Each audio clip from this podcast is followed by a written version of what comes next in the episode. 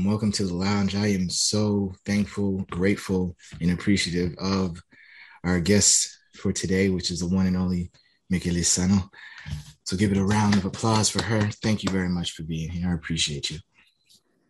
I appreciate you too. I'm excited to be here. As been stated before, the purpose of this podcast is really just to one encourage any black or brown person of color who's in education to stick with it. If this is your first year, please don't give up. if it's your second year, again, please don't give it up. If it's your third, your fifth, your 10th, or whatever year that you may be in, like you are very much appreciated. And the purpose of the podcast is just to, for me, to in all honesty, to be able to continue to speak with like-minded individuals, people who I think are dope and who can uh, drop some gems and encourage us to keep doing the work that we're doing. So, Mickey, thank you for being here. Excited. Thank you for asking me and having me. Yeah. And so to to begin with, I like to just start off with like what brought you to this space of education? I would say to be very honest, I fought it. My dad was a teacher in Haiti and I grew up with people uh, coming up to him and like thanking him. And I used to be like, that's so weird. And I'm never going to do that. That was his thing. And then I like, you know, had, I've always had, I've always been someone who had a plan in my life. Mm. And so I went into college being like, I know exactly what I'm going to do. I was a pre med major. Um, I did my four years. And in my fourth year, definitely had just like a meant like a personal introspective moment of like, do I need to continue schooling for four, six, eight more years to be able to help people? Right, and right. I'm like, I don't think the answer is yes. I think that I can help people without having the MD at the end of my name. Um, but because I was a planner, I had only planned my life towards that goal. Mm. And so I a job. My parents were always supportive of whatever I did, but their end goal was always that I could sustain myself. Um, and I didn't know what that job was. Uh, transparently, I thought that I'd be a lab rat, like I'd go work in a lab and do some research because I like kind of went with what I did in college.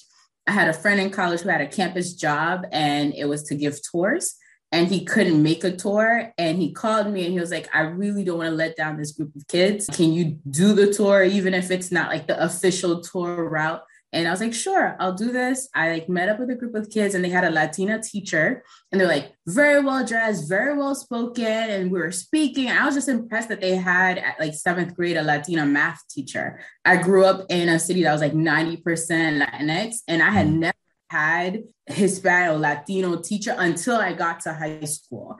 Um, for them to, to be interacting with her and asking these questions. And I was like, man, what school do you guys go to? Um, and so she told me the name of the school and I like, she was like, come visit. I went, I visited, I met the principal who was a Haitian American woman. And she was this God like, she was like, she like sold me on this concept. I told her, I was like, I don't have a job and I'm about to graduate in June. And she was like, come back. I will interview you. Uh, she interviewed me, and the only job they had was like an associate math science teacher role. And she was like, listen, it's the bottom of bottom of the barrel.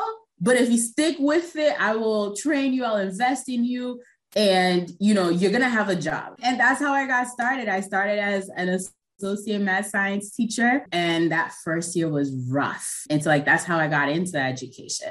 What has kept you in this work so long? I think similar to kind of the point that you made before we started recording, just like the self awareness that there aren't a lot of people who look like us doing this work. Mm. I was where, like, I do some consulting work for Teach for America, and we like pulled up some statistics and I think there are like 11% of principals who are black. 11 out of 100%, like 11. Yeah. So like that's not that many. It's so critical for a person of color to be in certain roles. Um, if we think about like the anti-racist work that people are saying that they're doing, mm-hmm doing anti-racist work if the people who are being oppressed aren't telling you what's the problem, right?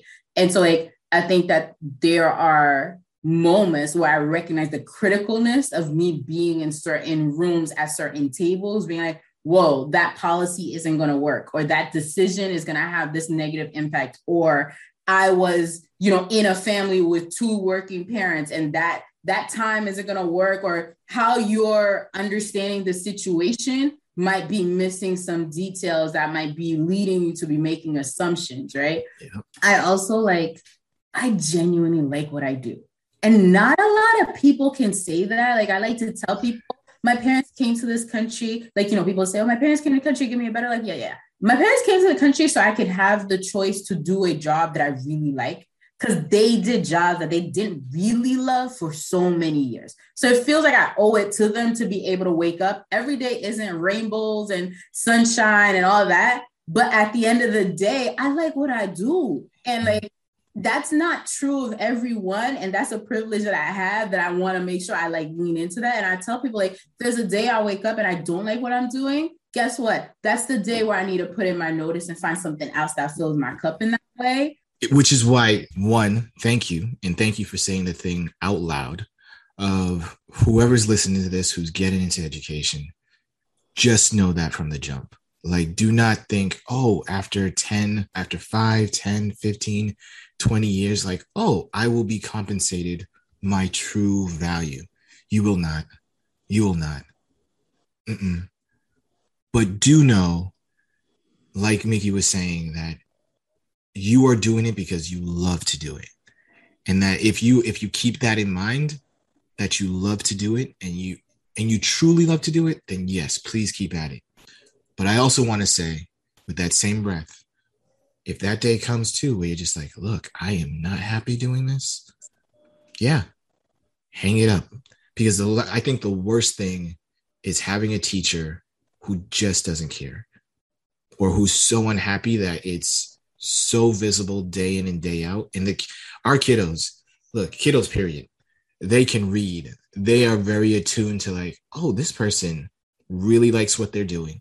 And kiddos will tell you whether they're telling it to you verbally or you hear it by chance. I just remember a parent saying to me, like, Mister, um, you must you had a really bad day the other day. I don't know what happened in class, but my my kiddo came home and told me about it. And I was just like, mm. what happened? Mm-hmm. Oh yeah, that was a day that my tank was on E. Gas prices had gone up. And I'm saying to myself, from the jump, not even speaking to the kiddo yet. They they know like, oh, Mr. Pierre, it's gonna be a funky day. I gotta be on my toes. And I was just, I said to myself after that second year, like, mm-hmm. yeah, I gotta be the sun. I have to every day bring that warmth of no matter what. The kiddos can be the planets that rotate and mm-hmm. they can mm-hmm. fluctuate and they win. They will.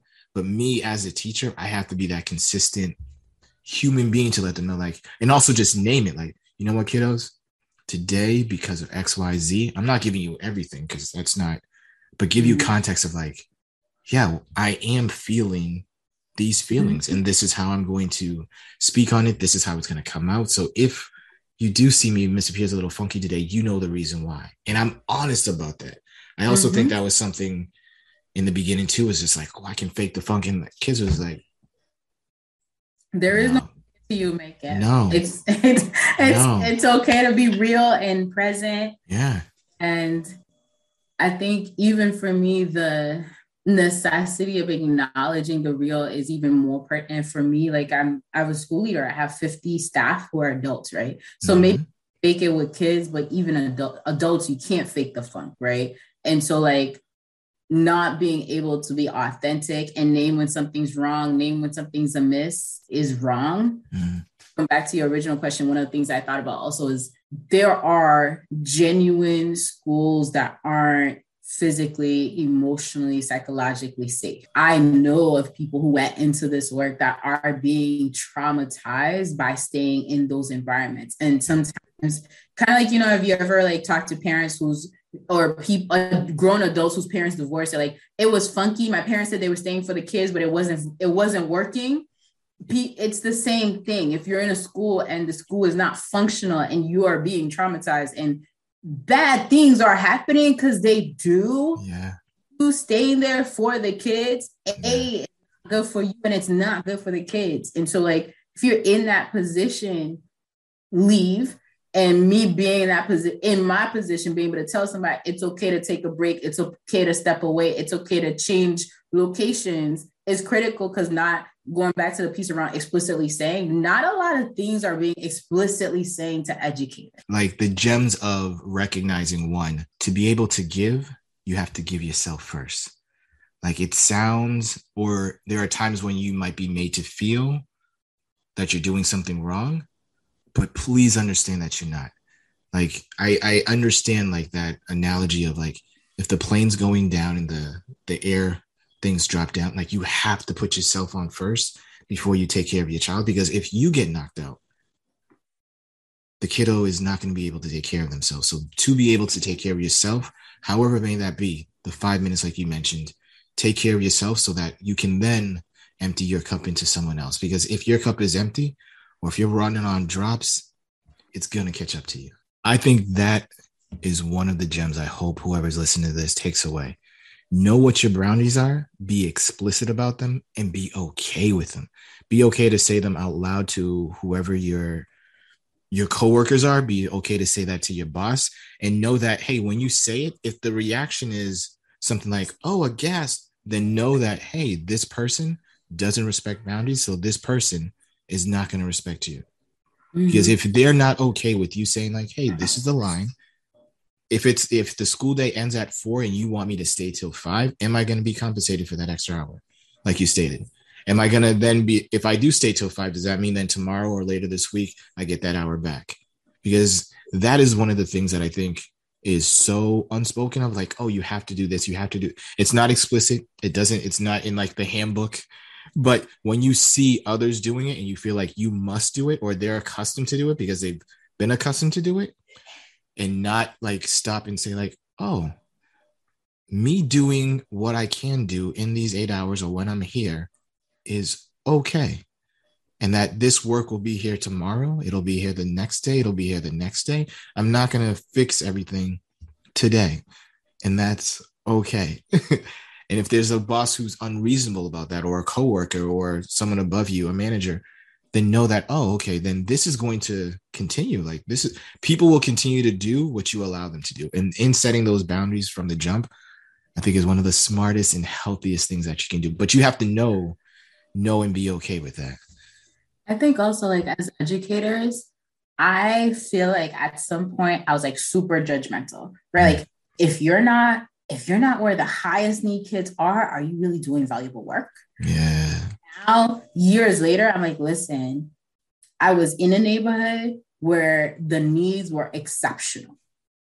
And and I'm in a different neighborhood now where the needs are, there are still needs, but it's not it's not asking as much of me. And there might be another time in life where I feel like I have enough in my tank to go back to that higher need community. Mm-hmm. Now, for me, baseline, I want to be in a community where I know I'm serving primarily Black and Brown children. And it's okay if that means that perhaps I'm working in a private school setting where there mm. are demands. That might mean that I'm in a public school setting and I get to do certain things, or a Montessori setting, or like an alternative school setting, right? Like I've I like years later have been like, oh, there's there's value in doing the work wherever you're doing the work, right? And like I think that that's something I had to grow into because I'm like I'm about the thing, and because yeah. the thing that means these kids they're like they gotta be sixth grade, and we gotta catch them up in that one year, and then it's okay. Like I literally was like, huh, I have not had a singular interaction with the police this